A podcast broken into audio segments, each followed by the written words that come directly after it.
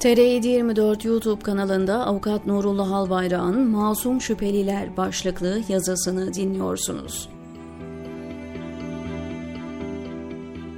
Terör örgütü yöneticisi olmakla suçlanan bir avukat olarak söyleyebilirim ki ne örgüt kurduk ne bir örgütün yöneticisi ne de üyesi olduk. Yaptıklarım, yapmaya çalıştıklarım, yapmak istediklerim, hatta tam olarak ortaya çıkmamış düşüncelerim de birlikte değerlendirilse, zannediyorum ki aklı başında hiç kimse terör suçlamasında bulunamaz. Bu nedenle de doğal olarak masum olduğumu söylüyorum. Terör suçlamasına muhatap olan on binlerce kişi de aynen benim gibi düşünüyor ve haklı olarak masum olduğunu söylüyor. Masumiyet düşüncesi nedeniyle de gerçeğin ve adaletin eninde sonunda ortaya çıkacağına ve masumiyetlerinin kendilerini sorgulayanlar ve veya yargılayanlar tarafından da kolaylıkla anlaşılacağına inanıyor, inanmak istiyor. İşte bu düşünceye sahip bizim gibi kişilere masum şüpheliler deniliyor. Masum şüpheliler masumiyetlerinin kendilerini suçlamalara karşı koruyacağına ve hak etmedikleri mağduriyetlere uğramayacaklarına ilişkin inanca sahip olma eğiliminde oluyorlar. Bu inançsa sorgu süreçlerinde kendilerini koruyacak önlemler almamaları, kendilerini riske atacak davranışlarda bulunmaları ve haksız cezalar almalarıyla sonuçlanabiliyor. Türkiye'de ne yazık ki ciddi bir kavram karmaşası yaşanıyor. Birinin masum dediğine bir başkası suçlu, bir hukukçunun suç değil dediğine bir başka hukukçu suç diyebiliyor. Normal kahvehane muhabbetlerinde geçen yargılamaları saymıyorum bile. Bizler kendimize vatanını, milletini seven, insanlara faydalı olmak için çalışan kişileriz dememize rağmen iktidar mensupları başta olmak üzere bazıları hayır siz teröristsiniz diyebiliyor. Bizler yaptığımız bir davranışın hukuken, ahlaken doğru olduğunu düşünüyorken, iktidar mensupları hayır sizin bu davranışınız suç, hem de terör suçu diyebiliyor. Adına ceza soruşturması dediğimiz süreçte yaşanan karmaşa da bu düşünce farklılığından kaynaklanıyor. İnsanlar cezaevinde olan ya da işlerinden atılmış eşine, kardeşine, akrabasına, arkadaşına yardım etmek için fedakarlık yapmaya çalışıyor. İktidar yargısı ise bu duruma hayır siz terörü finanse ediyorsunuz, terör örgütüne yardım ediyorsunuz diyebiliyor. Bununla da yetinmeyip hem bize hem topluma suçlu olduğumuzu kabul ettirmek için baskı yapıyor.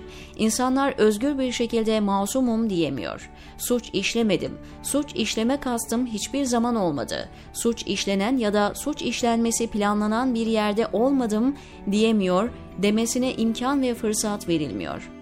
Masumiyet karmaşasının yeni bir örneği kısa bir süre önce yaşandı. Geçen hafta 59 ilde düzenlenen polis operasyonuyla toplam 742 kişi hakkında gözaltı kararı verildi. Bu kişiler hakkındaki gözaltı gerekçesinin ise haklarında terörizmin finansmanı kapsamında başlatılan soruşturma olduğu söylendi.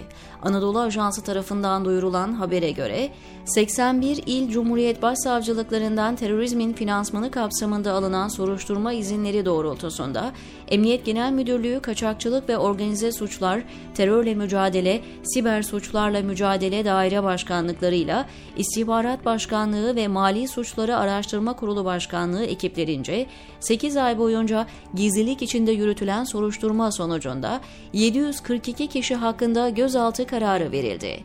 Gözaltına alınan kişilerden 219'u hakkında tutuklama, diğer kişiler hakkında da adli kontrol kararı verildi. Türkiye'de terör tanımından ve yorumlanmasından kaynaklı bir sorun olduğu muhakkak.